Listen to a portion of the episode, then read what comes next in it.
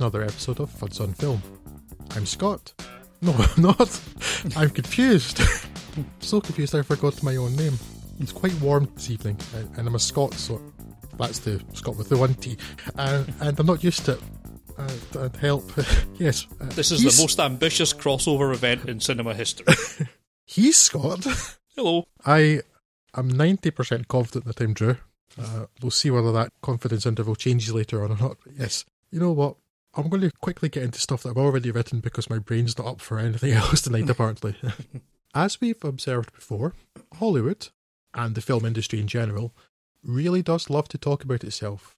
And there has long existed a small but strong subgenre of documentary that has sought to explore the makings, and occasionally never got mades, of films big and small. With that subgenre itself even having a subgenre documenting the fandom or legacy of certain films. For example, Best Worst Movie. So it's surely only a matter of time until we get a documentary on the documentaries, and then we can do an episode of Fuds on Film, on Films, on Films, on Films, on Film. but for now, this is just Fuds on Film, on Films, on Film.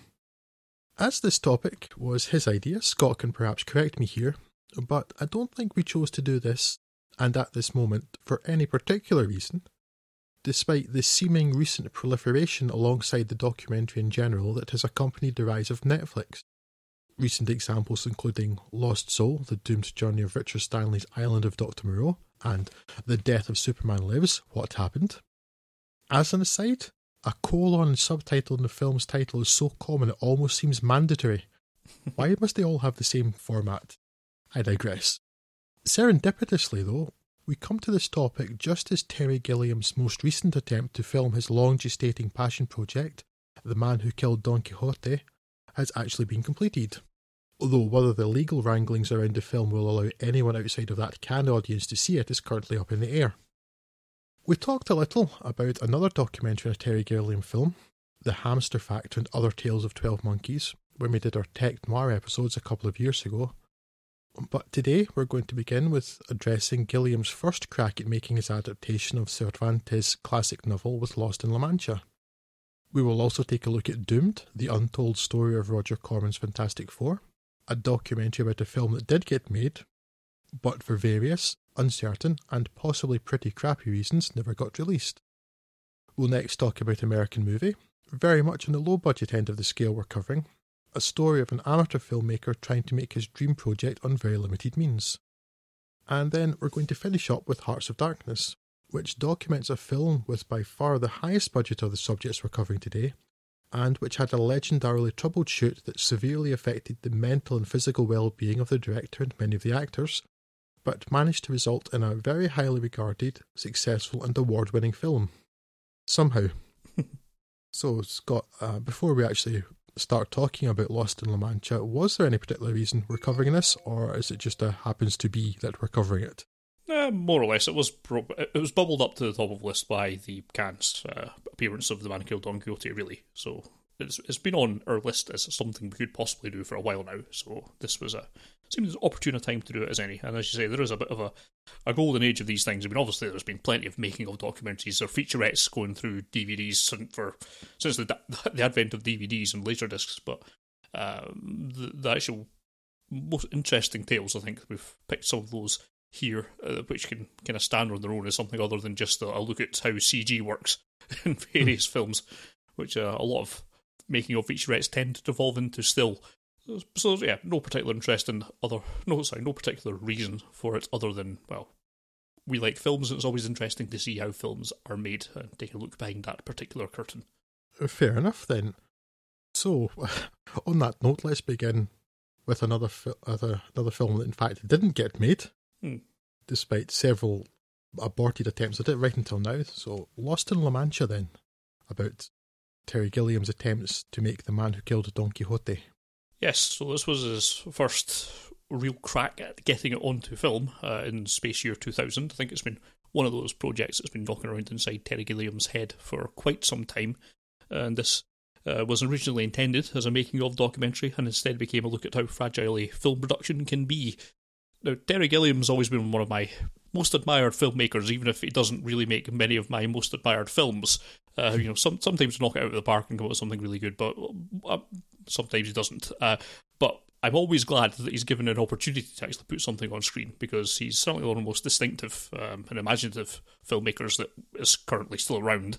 Uh, so it's always good to see uh, when he's able to do his work. So it's interesting to sort of peek behind the curtain on this one, and it's clearly not the best situation to be to, for him to find himself in, which is unfortunate. But when you see the amount of design work that went into you know behind the man who killed Don Quixote, when you see the, the sets that have been putting up and the sound stages and the litany of things that went wrong in it, which is which led to its eventual shelving an insurance claim. Uh, just a really interesting film, sort of look behind the curtain uh, for the Lost in La Mancha is. Gilliam's, as they mentioned, this one has something of a reputation of being a filmmaker whose imagination lets us. His imagination often outstrips his budget, and that can lead to him ask, coming to asking for more money. But that seems to be on the back of a, a production of the uh, Adventures of Baron Munchausen, which was always already in trouble before he got there. So in a lot of ways, it seems a, a, little bit harsh. And when you see that he's put together, or what he was planning to put together for what twenty million, I think it said it was uh, US dollars. It really seems to have quite an imaginative scope that he's got here. But um, I think it was about thirty-two in the end. It, mm-hmm. I think uh, money must have been very much in his mind because he gets very specific at one point. He does say it's thirty-one point two million dollars right. or something like that. So I think the actual amount of money he was very much in his head, but at the same time, they, they go to pains to stress that for a European yeah. production, European finance production, that was basically unheard of. Yeah, and it does seem to have the scope, and it's. Uh, I, I was actually expecting it to be a lot more problems than what you actually see as part of this. I mean, there's some obvious ones where you know the soundstage is kind of noisy, which you know, was as bad, but you could work around it and there was a flash flood, which in the first week of shooting, which took away an awful lot of their sets, which was you know bad when they were on the location. and had to try and you know rebuild that, but none of that seems like it's out with the possibility of working around. But the the main thing that put a nail in the stake, put a stake through the heart of the film was when the uh, John Rochefort was injured. Uh, he basically, I, th- I, think he was already injured really before he came up to set, but having someone with a injured spine, I believe it was. Um, mm putting him on a horse for basically the entirety of the, the shoot clearly wasn't going to work. Um, and that is the main reason why this got cancelled. In the end of the day, the the lead effectively could no longer do it, and that, that's where the, the whole wrangling about the insurance claims came from at the end of the day.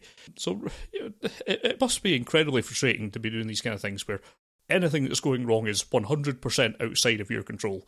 I can only imagine the frustration that must have when you're trying to put a, film production like this together, and the amount of work and design beforehand that had gone into it. And to be honest, I'm quite surprised that Gilliam is not far more upset than he is during this, uh, than you see him during the, the, the, scenes in this film. You'd expect him to be a bit more uh, furious, just in, I mean, just out of the, the general frustration of it all. But mm. no, um, he approaches it all with a, a fairly level head, despite what is clearly a dream project for him rapidly going down the tubes in front of him, and he must know you know, when he's when Rochefort's away for like two weeks, he must know at that point that it's gone, but he doesn't quite give up hope just yet. But so it's kind of charming to see his uh, spirit going on with that. Uh, but yeah, it's just an interesting look at a film and how it can go bad, even when it seems like all the all the pieces were in place and how quickly that can fall apart with uh, one just one minor frailty happening. And yeah, so it's really quite an interesting film, and I heartily enjoyed watching it. Um, not altogether sure I learned all that much for it, but it did give me an appreciation for just how fragile um, the set of a film can be, even when you've got you seem to have things nailed up, uh, lined up pretty well in advance, and how that can just go washed away like a like like the production of a like a in a flash flood. Yeah, I was struggling to for a metaphor there. I feel washed away like a thing that is washed away. it's it's very interesting. I I like Terry Gilliam a lot, and I like you, Scott. He's one of those people. I guess it's probably a bit like Guillermo del Toro, mm-hmm. in that yeah, I don't always like his finished products, but I really like that he exists, that yes. he's making films because there's very few people like him, yeah. and it stops everything becoming boring and samey and uniform. Uh, and I've got a considerably higher hit rate with Terry Gilliam than I do with uh, mm-hmm. Del Toro, but it's yeah, it's it's remarkable you watch this that he is basically not just losing it completely. Yeah. Uh, partly because they go to pains to point out that it is a a passion project. Um, coincidentally, one of two films here in which there's actually an Orson Welles link about his aborted attempt to um, adapt this uh, literary work to. Mm-hmm. Um, it's kind of consumed Welles for a while as well. He never managed to do it. Then it's been, um, it's not much touched upon in the film, but it looks like Gilliam had been trying to get it made in various ways for for Okay. several years, a couple of decades possibly, Yeah. in one way or another. Uh, So it's a passion project, and he put a lot of work into it. And yeah, the fact when it does go downhill, it's he isn't just going off the deep end. It's Yeah. quite remarkable. Um, it is. Yeah, it's the fragility is the thing I keep coming back Yeah. to as well, Scott. Um, I mean, there are things that I sort of thought were red flags at the time, too. Um, that just that made maybe would have made the final product bad, but not necessarily production. But things like um, Jean Rochefort as Quixote, which kind of puzzled me a bit because you're taking probably the most famous Spanish literary character and casting him with a person who sounds incredibly French because he's incredibly French and looks like a French person because he's a French person. You're casting him in this the major role of this particularly famous Spanish character. I thought that was odd, but uh, that's maybe minor. Perhaps that's just that strange thing that that people in the United States I assume that's his main audience, they don't think that don't can't tell the difference in accents or something, which seems silly because French is possibly the most easily recognizable accent on the planet outside of a US accent. yeah. Uh, anyway, yeah, so a couple of things like that that I thought were red flags in terms of the finished product, but otherwise, you're thinking, well, I know there are things outside of his control that seem to be messing with things, like the Vanessa Paradis agent kind of going back or welching on agreements or something. But when he gets his actors there, he's got Rochefort there, who'd gone as far as spending, what, eight months learning English? Yeah. So he could actually deliver these lines well. Johnny Depp turns up, and certainly you always have in the back of your mind you don't know quite how it's been edited and why. But if you um, believe that it, what you see is fairly accurate, then he seems well engaged in the process. Uh, he's interested in the character, that sort of thing. So he wasn't being a problem. And a big star like that, so often you hear that they are. Hmm. But so that's all going well, and you see that he's put in months and months and months of preparation. You see the costume tests and the the script meetings and then the scouting and stuff, and and like things go wrong, like the the flood out of nowhere in the middle of the mountains. That even when it was so bad that um, it changed the color of the landscape and ruined. The, you just could, it wasn't just the case of the rain had lost them a couple of days; it lost them their entire location. Yeah. So you see stuff like that, and then but you see they put so much preparation in it, and, and then it is literally what is it six or seven months before they really start in earnest the pre-production. So you see some of that, and then the film is dead within about a fortnight. Yeah. Principal photography begins, and it's effectively dead in a fortnight. How? Yeah. Forty million dollars, basically, and it's gone. On the side, of forty, but thirty odd million dollars, Hmm. and it's gone in a fortnight. Yeah. It's just the. So again, it's the fragility that kind of beggars belief. They put so much effort and so much work, so much preparation, and then like that, gone. Yeah. It's incredible. Uh, so yeah, it's so it's really interesting just from that point of view too. You because you can appreciate the great work and enthusiasm that's in there, and then through no apparent fault of anybody, at least not anybody involved in the shoot. Yeah. it just it stops. Uh, weird, but very interesting film. Uh, and I was certainly very intrigued about the man who killed Don Quixote. Now, to see what it's actually like. The the original, the, sorry, the the first notices out of Cannes aren't brilliant, but I Yeah. do want to see it now, just for completeness sake, if nothing else. Yeah, I, I definitely would want to see that film. Um, Gilliam's pretty much king of the mixed notice, though, isn't he? Um, Yes. I, I don't think he's done a film that has had mixed notices. Uh, he's very much a, a love him or hate him filmmaker. Um, I know each of his films, you you, you would judge that individually, but but uh, yeah, I, I would certainly be looking forward to that. Even if they'd have to resort to CG by casting Adam Driver. He's not a real person. I'm sure of it. I, I have no riposte to that. I, I can't prove with paperwork that he's a real person, so Well, you may be correct. I suppose talking of convincing special effects, we move on to the Roger Corman version of Fantastic Four and Doom, the documentary of that. Yes, uh, a quartet of superheroes consisting of Stretch Armstrong, Fire Hazard. Okay, I'll buy the magic space mutation, but how is her ability also able to affect clothes? Though I also have the same question about the Hulk and is invisibility even a superpower? Sue, for short. And, um, we've run out of ideas. Rocks, I guess. Best known to the world as the Fantastic Four. Arrived in the pages of Marvel Comics back in 1961 and, according to Wikipedia, helped to usher in a new level of realism in the medium. Which, for me, raises all sorts of questions about comic books prior to this. Um, and they quickly became enduring favourites. Hard to believe now, as they're part of the incredibly slick Disney machine, but Marvel, despite their very popular characters, was an absolute show in corporate terms for a long time, and their properties were sold off piecemeal all over the place. At the start of the 1990s, when the second phase of attempted Marvel screen adaptations was getting underway, including, just to remind you, such stone cold classics as the Dolph Lundgren starring of The Punisher and 1990s Captain America, featuring inexplicable rubber ears, and the performance from Matt Salinger that makes Dennis Quaid look like Pacino and De Niro combined. Rise to the Fantastic Four found themselves in the hand of Bernd Eichinger's Constantin film. Eichinger approached legendary and legendarily efficient producer Roger Corman and asked him to produce an adaptation of the property for a million dollars. At least, that's the number regularly quoted, but the numbers in the film suggest it was more like 1.5 million. Or it was half of that, or Jeebus, who knows? Hollywood accounting is something akin to magic anyway, um, or more accurately, fantastical, illusory, spectacularly immoral, and almost certainly criminal.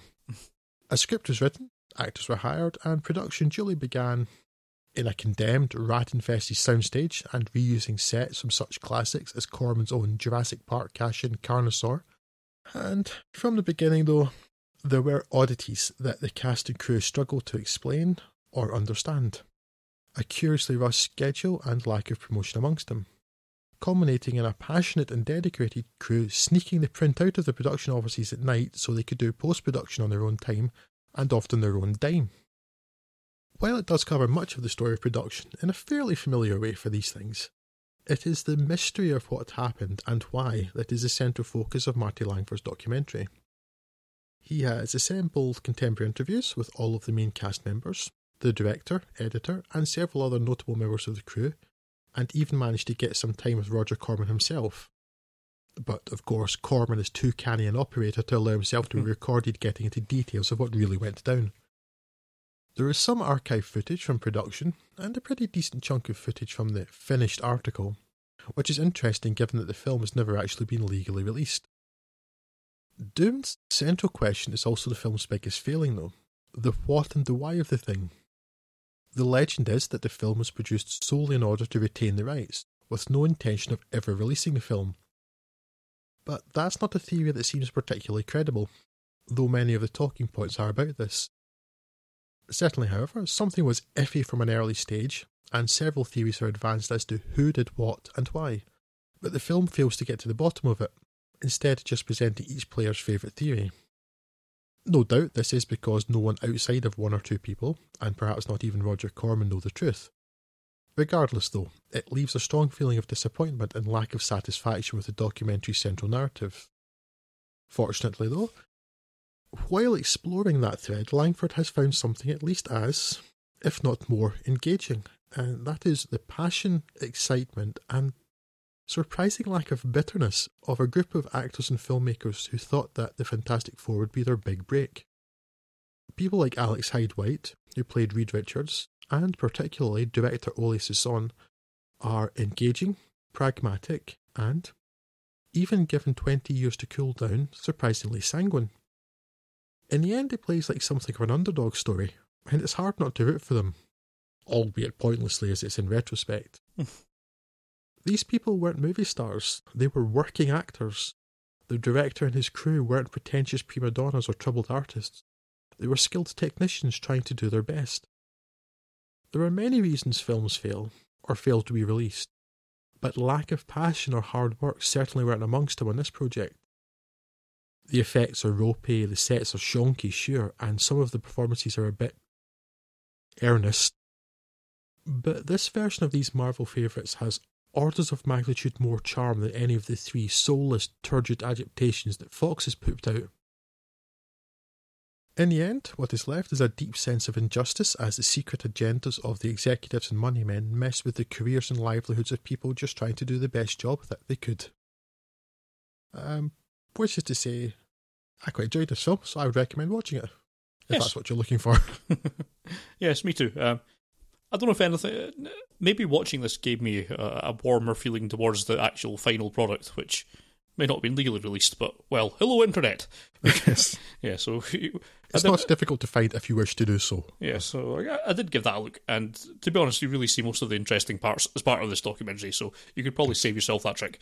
While I, I, agree with a lot of people, it does have more char- uh, heart and charm than the big budget monstrosities that came. I guess in the first case, fairly shortly after this. Uh, When, when was the first um, Fantastic Four? Like 1999, something around that kind Yeah. of time. The Fox one, I think.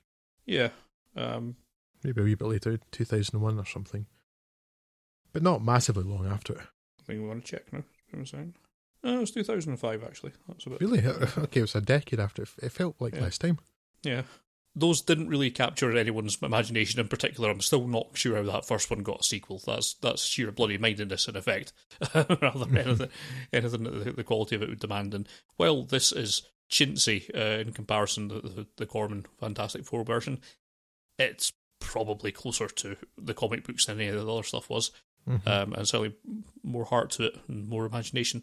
Uh, and certainly you can appreciate all the work around they've done for the uh, limited special effects they were able to afford, and you know they, they've done their best to stitch this together as a film uh, when it wasn't uh, in any meaningful way ready to be put as a film. Um, it's heartening to see all that kind of dedication and the the, Mhm. the commitment they've shown to putting something out that they thought could give themselves a, a better break. Um, not just the actors, of course, who think that was their, their big break, but the all the people behind the scenes, editors, editors, and all that who were looking for Yes, that to yes. have, have that in their show reel as well. So um, I, I can kind of see why they'd want to go ahead and put this through and try and get this into cinemas. And it's a shame that legal wranglings kind of took that away from them.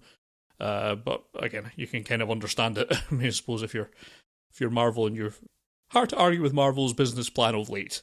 They, they've much as you can disagree with it, they've made quite a bit of money, and I think, Yes. and, and part of that was reeling back into licenses like this, which had been floating around um, indirectly. It took them a bit longer to bring.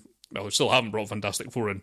Uh, I don't know if they'll bother at this point. Well, This- they're going to do it basically by Disney buying all of, or almost all of Fox's movie properties. Yeah, if that goes. pretty expensive way to do it, but there you go.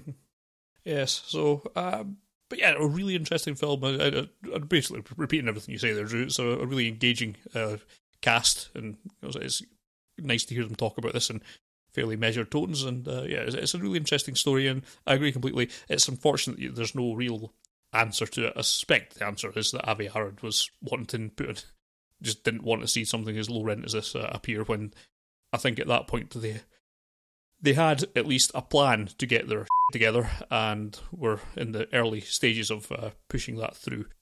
So, yeah, unfortunately we don't have a, a gospel truth on that, but I think we can read behind the lines and get fairly close on it. Um, but regardless, it's just a really interesting look at a film that almost got out and almost was made uh, for much less money you'd expect, certainly given the budgets that go into comic book movies these days. So, yeah, really interesting contrast with what's going on at the minute. Even just for money that goes into a film at all, I kept thinking this during it and watching the actual finished product. Well, finished, you know what I mean Finished-ish, by yeah. um, yeah, it's finished-ish uh, final product. That for an individual, a million dollars is a lot of money. Mhm. For a film, particularly a film that has special effects, it's no money at all. Yeah. And the fact that the film looks as good as it does for that amount of money is nothing short of incredible. Yeah. Particularly, okay, the the Fantastic Four outfits, while they do look like the comic books, look homemade. But even then, the- the character makes them herself in the film, so that kind of works Yeah. actually. Uh, but the the thing costume is incredible. Yeah. Nowadays, you can quite easily imagine that costing a million dollars on its own. Yeah, yeah. I mean, it may just be rubber, but there's some really impressive animatronics underneath it. It looks really good, and it's at least the equal of the thing in the two Fox first two Fox films, if Yeah. not better. Um, and so there's some clearly there's some genuine skill involved here, and then a lot of people too that that really believed in it, like the composers paying eight thousand dollars of their own money to make sure they could have a, a full orchestra to record the soundtrack. Yeah. And that's the the worst thing about this film. is that You do feel so bad for these people because they thought they were working on something that was going to be their big break, and you can't enforce that. But at Mhm. least they thought it was going to be released. Yeah. You know, so they could sh- they could point to a film and say, "Ah, look, um, I'd like to go for this job. Why should we hire you? Well, look, I did this, and Yeah. you can look at it." But the film didn't exist, so as Oley Sassone points out in the film, yeah, you can't say, "Look at my previous work." Well, it didn't exist. Yeah. You know, when was it released? No, it wasn't. Oh well, but Yeah. it doesn't exist then, so you can't use that even if you did clearly very good work on it. Yeah, yeah, and it's a it's a shame to see any sort of effort and talent just well wasted. If it, if it's going to sit on a shelf somewhere, then it is has been effectively a waste of effort, and it's not like the people involved really cut any corners or were particularly unmotivated to do it. You know, they, they've really given it as, as good an effort as as could be mustered under the circumstances, and it's a shame to see that go to waste. So, I hope they're gratified by it somewhat floating out in the black market and comic cons and such like, and of course, uh, the advent of BitTorrents maybe giving it a bit more reach, and it's uh, hopefully giving them something, something of a, a delayed gratification to it. But uh, Yeah. yeah. if nothing else. Uh, it- it's probably more interesting, I think, if you're a film fan, to watch the documentary Doomed rather than the Fantastic Four film itself. But uh, Yes, I, I think between that and if you, for instance, a episode of Red Letter Media's Best of the Worst, where they cover Supergirl, the Roger Corman, the Fantastic Four, and the version of Captain America I mentioned in my introduction. Uh, and there's, you see enough footage in that between that and this documentary, rather than you probably the film's not particularly good. No. Again, still has an awful lot more watchability than the Fox versions. but it's a low bar.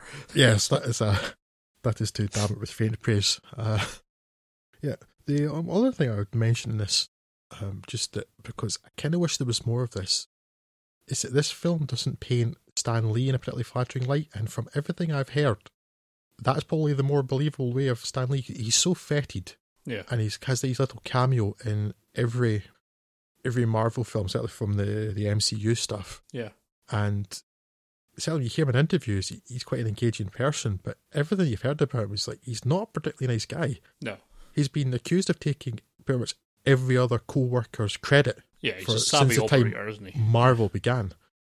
And in this, they they show him coming to the set and he talks to them and says, "Oh, you're doing a good job and we like it." And then you see this footage of him basically completely um, stabbing them in the back at Comic Con, Yeah. San Diego Comic Con that year.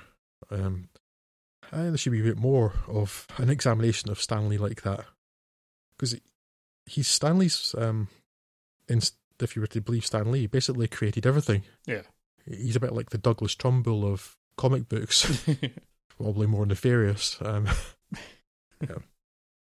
I don't really have a, a particularly good way to finish that thought, so I'll just stop mid, mid sentence. okay, Scott, going from fairly scantily budgeted comic book films to well, a film with basically no budget at all, yes, with American movie. American movie uh, sees documentary maker Chris Smith, who would later go on to make this year, last year's, I think it was, uh, Jim and Andy, The Great Beyond, which is a, another really interesting documentary. Um, ah, is that the one that's uh, behind the scenes of Man on the Moon? Exactly, um, Yeah. yes, which uh, I heartily recommend. It's not really about filmmaking as much as more about the acting process, but that, that's that's very interesting. Uh, but this was, I believe, his first film, uh, where he follows uh, amateur Milwaukee filmmaker Mark Borchardt as he initially tries to start production on his imagined opus Northwestern before realizing that this was nowhere near ready uh, to go and falls back on completing a horror short, Coven, which had been in and out of production for years.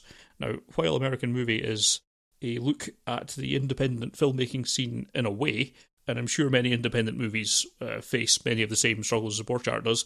this is certainly no how-to guide, and it's in the end much more a character study of Borchardt himself. And this, I'd argue, maybe makes it a far more interesting film.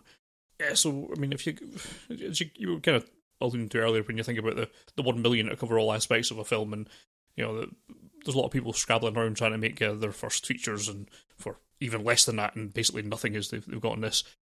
And independent filmmakers often have to assume so many roles. You're you're director, you're also cinematography, you're also doing the writing of it, and all all these quote roles you have to do just to get it done. And it's just when you think how overwhelming that must be, even with a relatively smaller scale scope, if you're not going for the super uh, high budget uh, CG laden stuff, you still still an awful lot of responsibility to fall on your shoulders. And it's a miracle that any of this at all gets made, even some of them ending up becoming successful and making a career, like the likes of uh, I don't know Clerks and Kevin Smiths and all that kind of stuff. Uh, for every one of those, there must be hundreds of things that just got nowhere.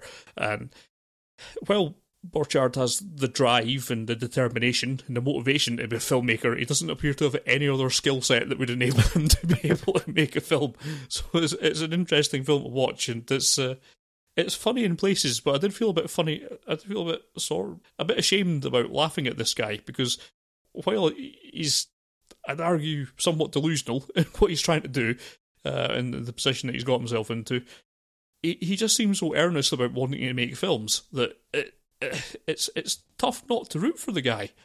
He's quite a likable and engaging presence, and that's what makes an American movie quite a fun film to watch. I think, you know, maybe being a bit harsh saying that he doesn't have the the uh, skill set to actually make a movie. I think he'd probably have he could have made quite a successful, I don't know, maybe second unit or you know, special effects kind of guy because you see some sort of hints yeah. from other films that he's done where he, he seems to have a handle on that kind of stuff. I think he has technical ability for yes, exactly. See, so mm. special effects. You see some of his like eight millimeter stuff and sixty mm. millimeter stuff in childhood, uh, with his gore effects and stuff. You could yeah. do like yeah, technical stuff like that. I, just, I, don't think he's a filmmaker. No, he, he doesn't seem to have the um, Don't know the personal skill set to to actually deal with the, the logistics and all that stuff. Certainly, the the way that he's started to take on you know pretty much every aspect of it. You know, you have some people who are supposed to be helping him with casting and other production assistants, but other production assistants basically just seem to be the mates he drinks with and uh, their duties are mainly drinking with him.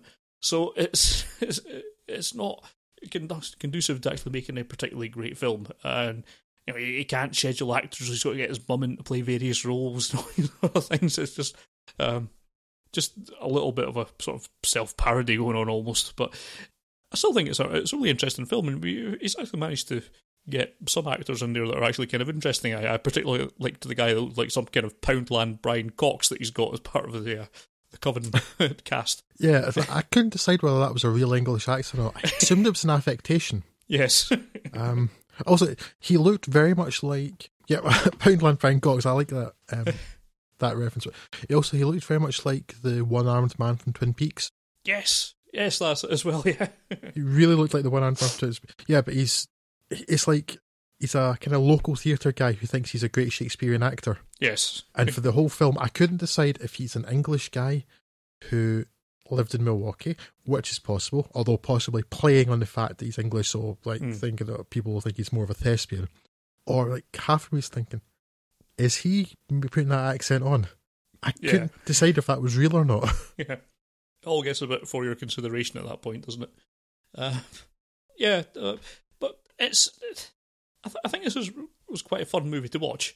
Um, how much it's taught me about the process of filmmaking, mm, yeah, not that much. but it, has been it's a really fascinating uh, look into the the psyche of this uh, Mark Borchardt character, and he's bless him, he's still trying to make films, at least as far as his IMDb and Wikipedia pages are, are, are claiming. So, you know, at least he's not giving up on that dream, even if it does mean that he's spent by this point what thirty years doing a paper round effectively as his main source of income, uh, which I don't know.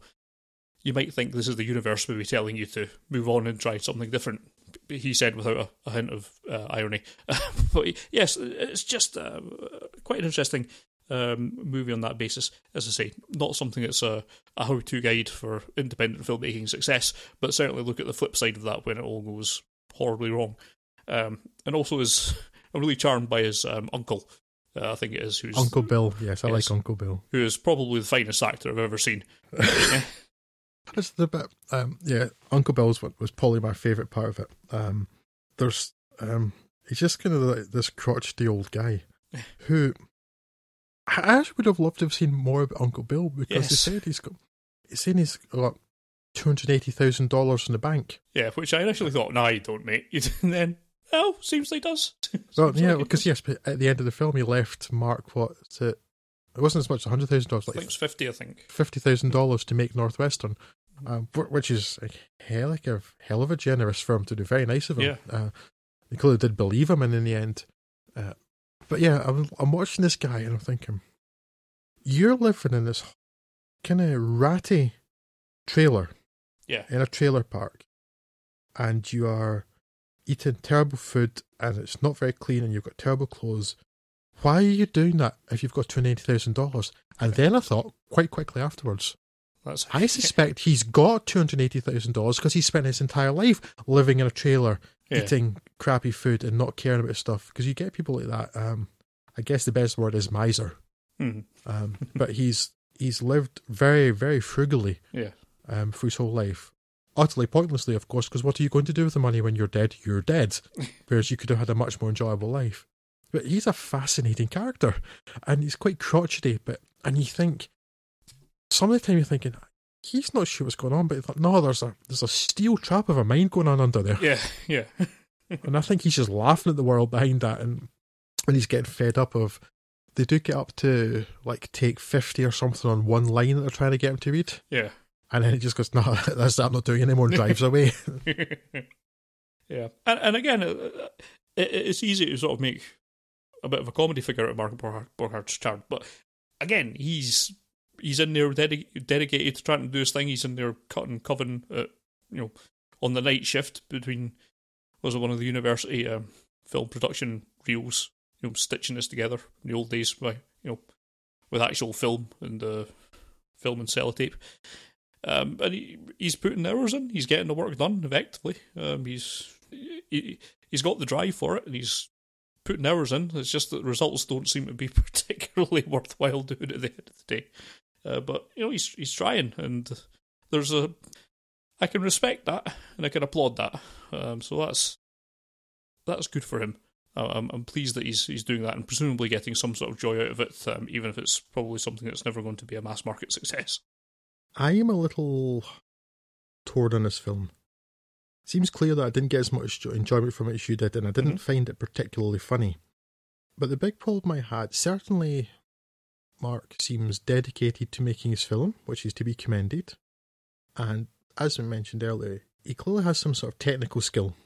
He can like do a good effect shot, that sort of thing. Yeah. Um, I don't think he really has the vision to to create a good script and to have like to do the overall thing. I can see him get a job in the film industry, yes, in special effects, as you said, got something like that. The problem is, I just right from the start, I didn't warm to him as a person, Yeah. And that's a problem. That's one of the main reasons I didn't get an awful lot out of it because I kind of thought he was a prat, and then it's perhaps around the halfway mark, but he, he keeps coming back to after that. Basically, seems to think that he's better than other people, and he very clearly states things like that he's better than other people because he wants to make this film, and that people who are just doing a regular job are basically losers, and it really, really turned me sour on him. Yeah, that is one of the uh, more negative aspects of his character. Yeah, he, he does have a, a, certain degree of unearned arrogance. Yes. yeah. Um, fortunately, in terms of the humour things, though, it, a lot of that was saved by his best friend, the guy that's on the cover with him. Yeah. Because uh, every time he's on screen, I, I was like, I was just saying, "Are you on? Have you been plugged in? Hello, Earth to man." So, I'm not convinced he knew at any point in that film, which covers it's about a year covers, I think, isn't it? Um, plus some archive footage. But at no point that you see him, I don't think he was aware of what planet he was on, what he was doing, where he was, or indeed who he was. Mhm. He just seemed really, really happy that he'd bought lots of drugs and bought lots of scratch cards. But the rest of the time, it's like, "Are you, are you switched on? Have you tried turning yourself off and on again? so I got quite a lot of amusement out of that guy because he's a he's a strange man. um, yeah, there doesn't seem to be any particular malice in him, uh, so I didn't have the problem with him that I had with Mark. But yeah, it's Mike. Is he Mike? Uh, yes. Is he Mike right. Schank? I think. Yeah. Yeah. Um, but yeah, but that guy's just okay.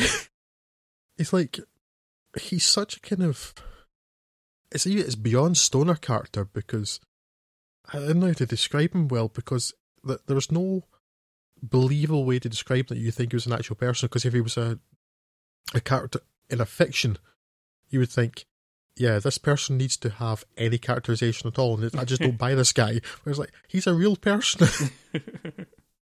he's a real person that the universe apparently forgot to write. so I, I, had quite a lot of entertainment from that. But yeah, certainly in terms of learning anything about the craft of filmmaking or the struggle to make films, I'm not particularly sure I got anything out of American no. Movie. No. But Uncle Bill, though, Uncle Bill was great. And his mum's a saint because the patience she must have, the way he talks to her. Yes, yeah.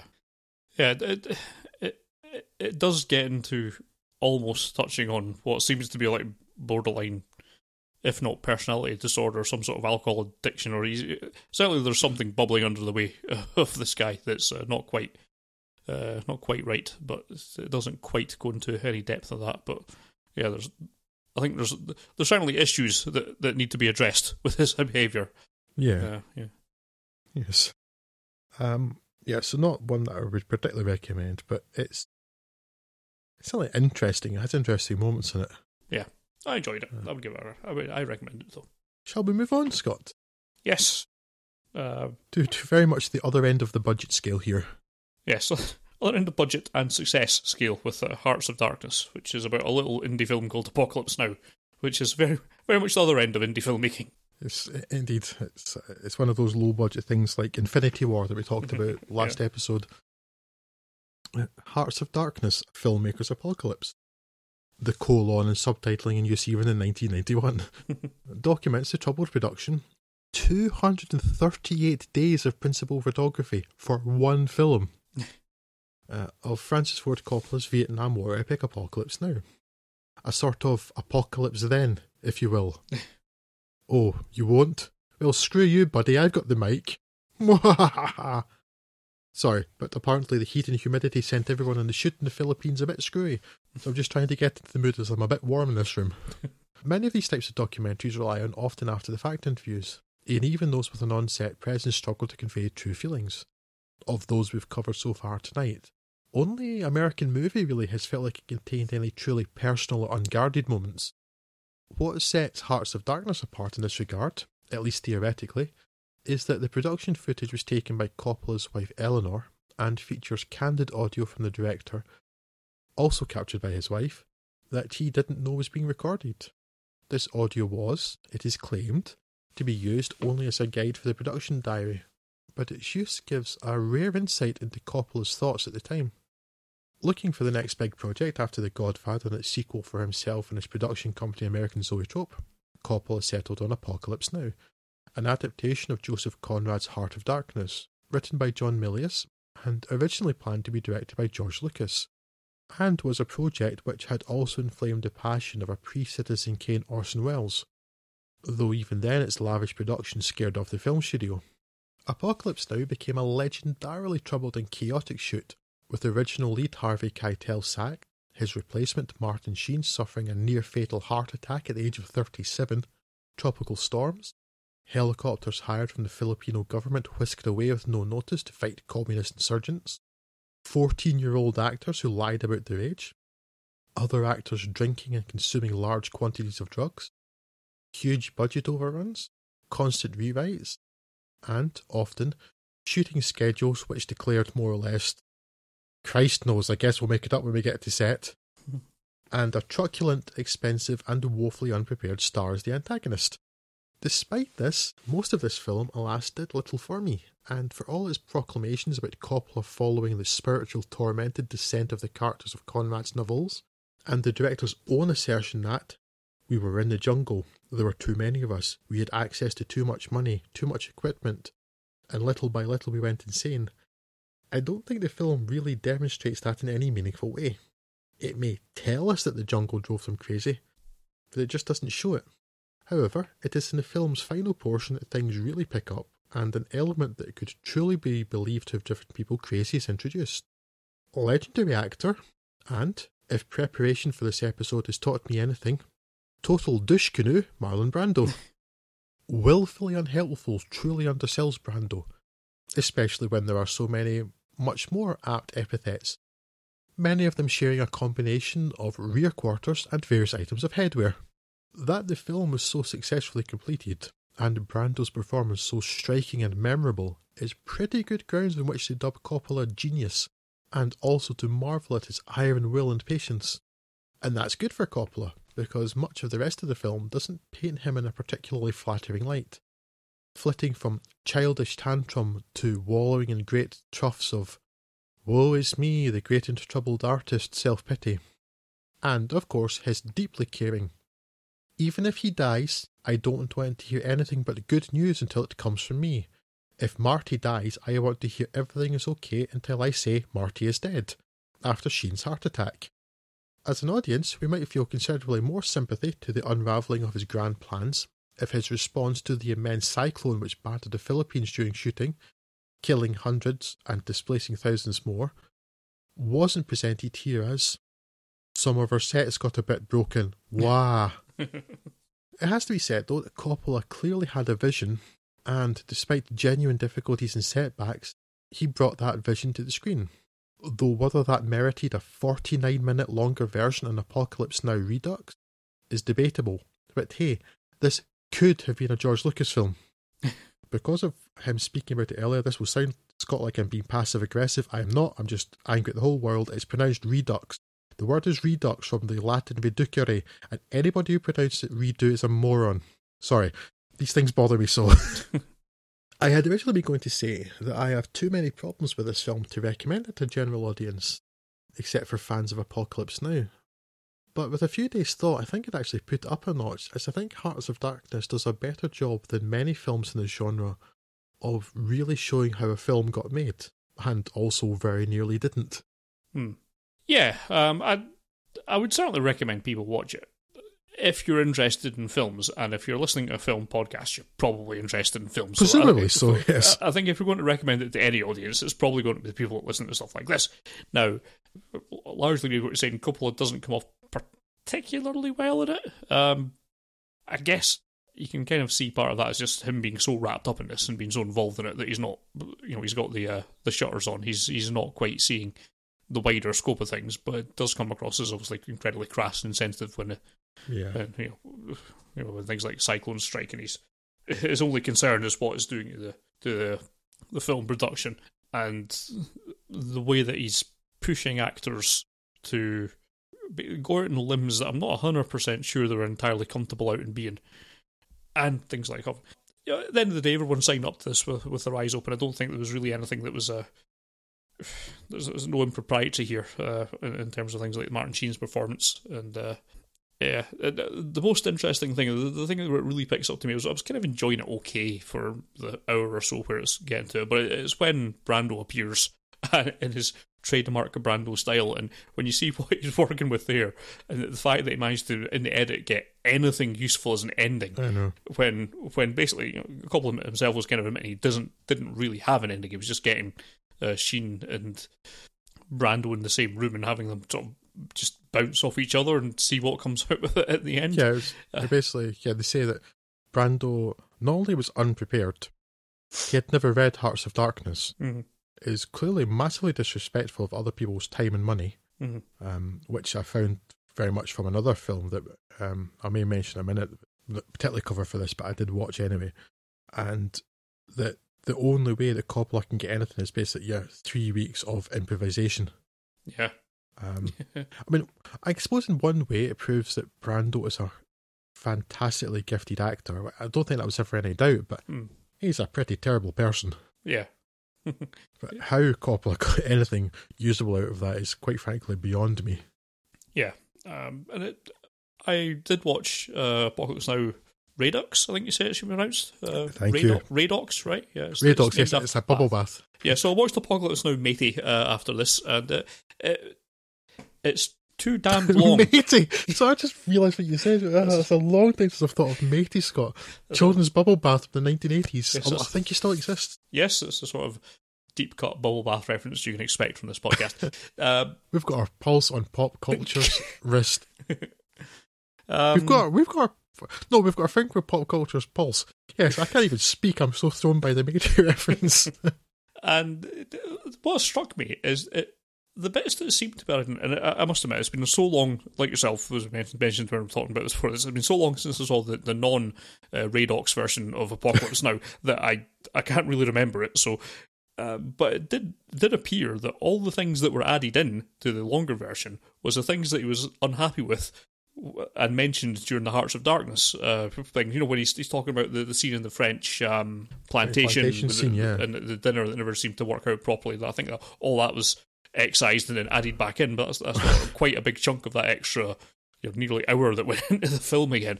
Um, so it, it's very much stuff that he didn't like that is now put back into it, and I don't think it really made it any better a film. It's just longer, made it- almost made it- long. it, it made it longer, Scott. Um, it really should be called Apocalypse Now Raid Dogs because it's three hours fifteen minutes. You probably want a nice relaxing bath in that time. Yes. but but yeah, it, it was certainly something that that shed more light on that process. So um, it, it- does kind of work on that basis as well. If you want to see what a director coming back to a film, you know, years later and thinking about it again and seeing the kind of change of perspective, because presumably he must have changed his mind on that. I'm, I'm assuming he didn't just recut it on a whim um, as something to do one afternoon. He, he must have thought that it- he's changed his mind on what what constituted an important part of the story, and I'm not entirely sure he's right about it. but who am I to argue? Um, I didn't make the film. So yes, I mean certainly uh, if you're a fan of of Apocalypse Now, then it's a highly recommended viewing. But I think uh, in a more general terms, even if you're not a fan of that film in particular, it's just an interesting look into the filmmaking uh, process, particularly when things you know eventually eventually go right. I mean, you can't argue with the results of Apocalypse Now. You know, it's a film you don't if you don't personally like. Um, it's was obviously very uh, successful and influential, and uh, it's very interesting to see the, the the creative process behind that, particularly when it's so uh, storied, shall we say.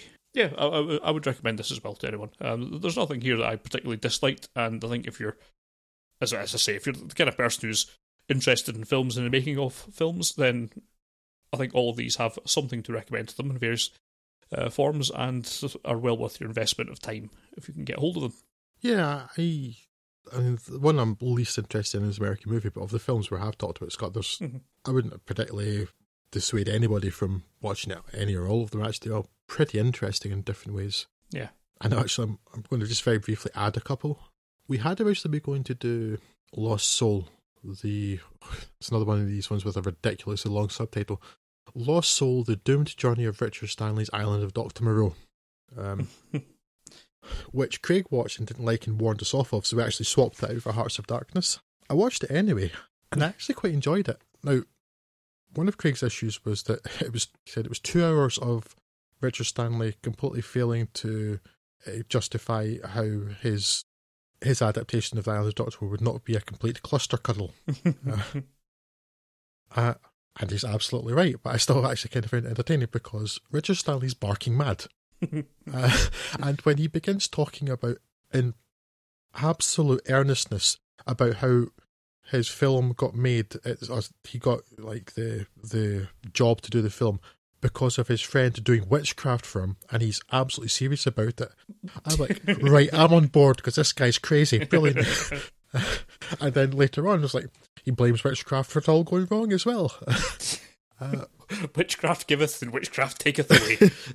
That's it. That's it. It's the, it's the truth of the universe you need to be very aware of, Scott.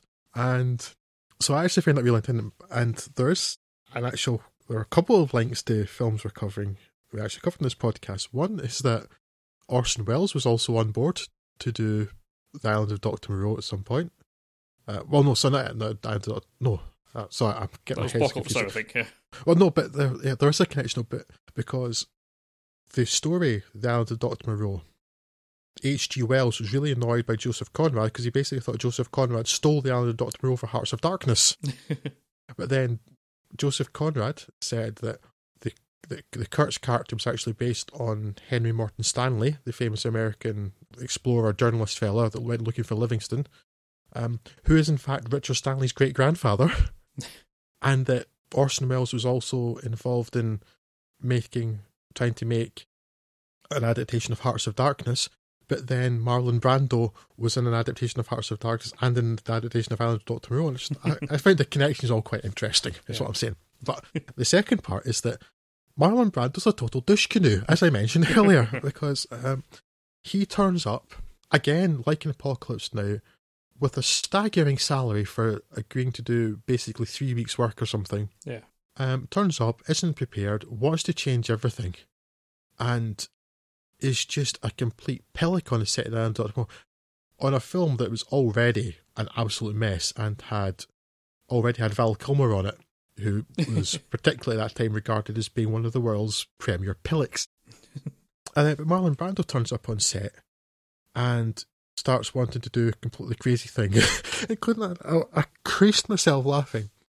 Marlon Brando said, "Right, how about this for the ending of the film?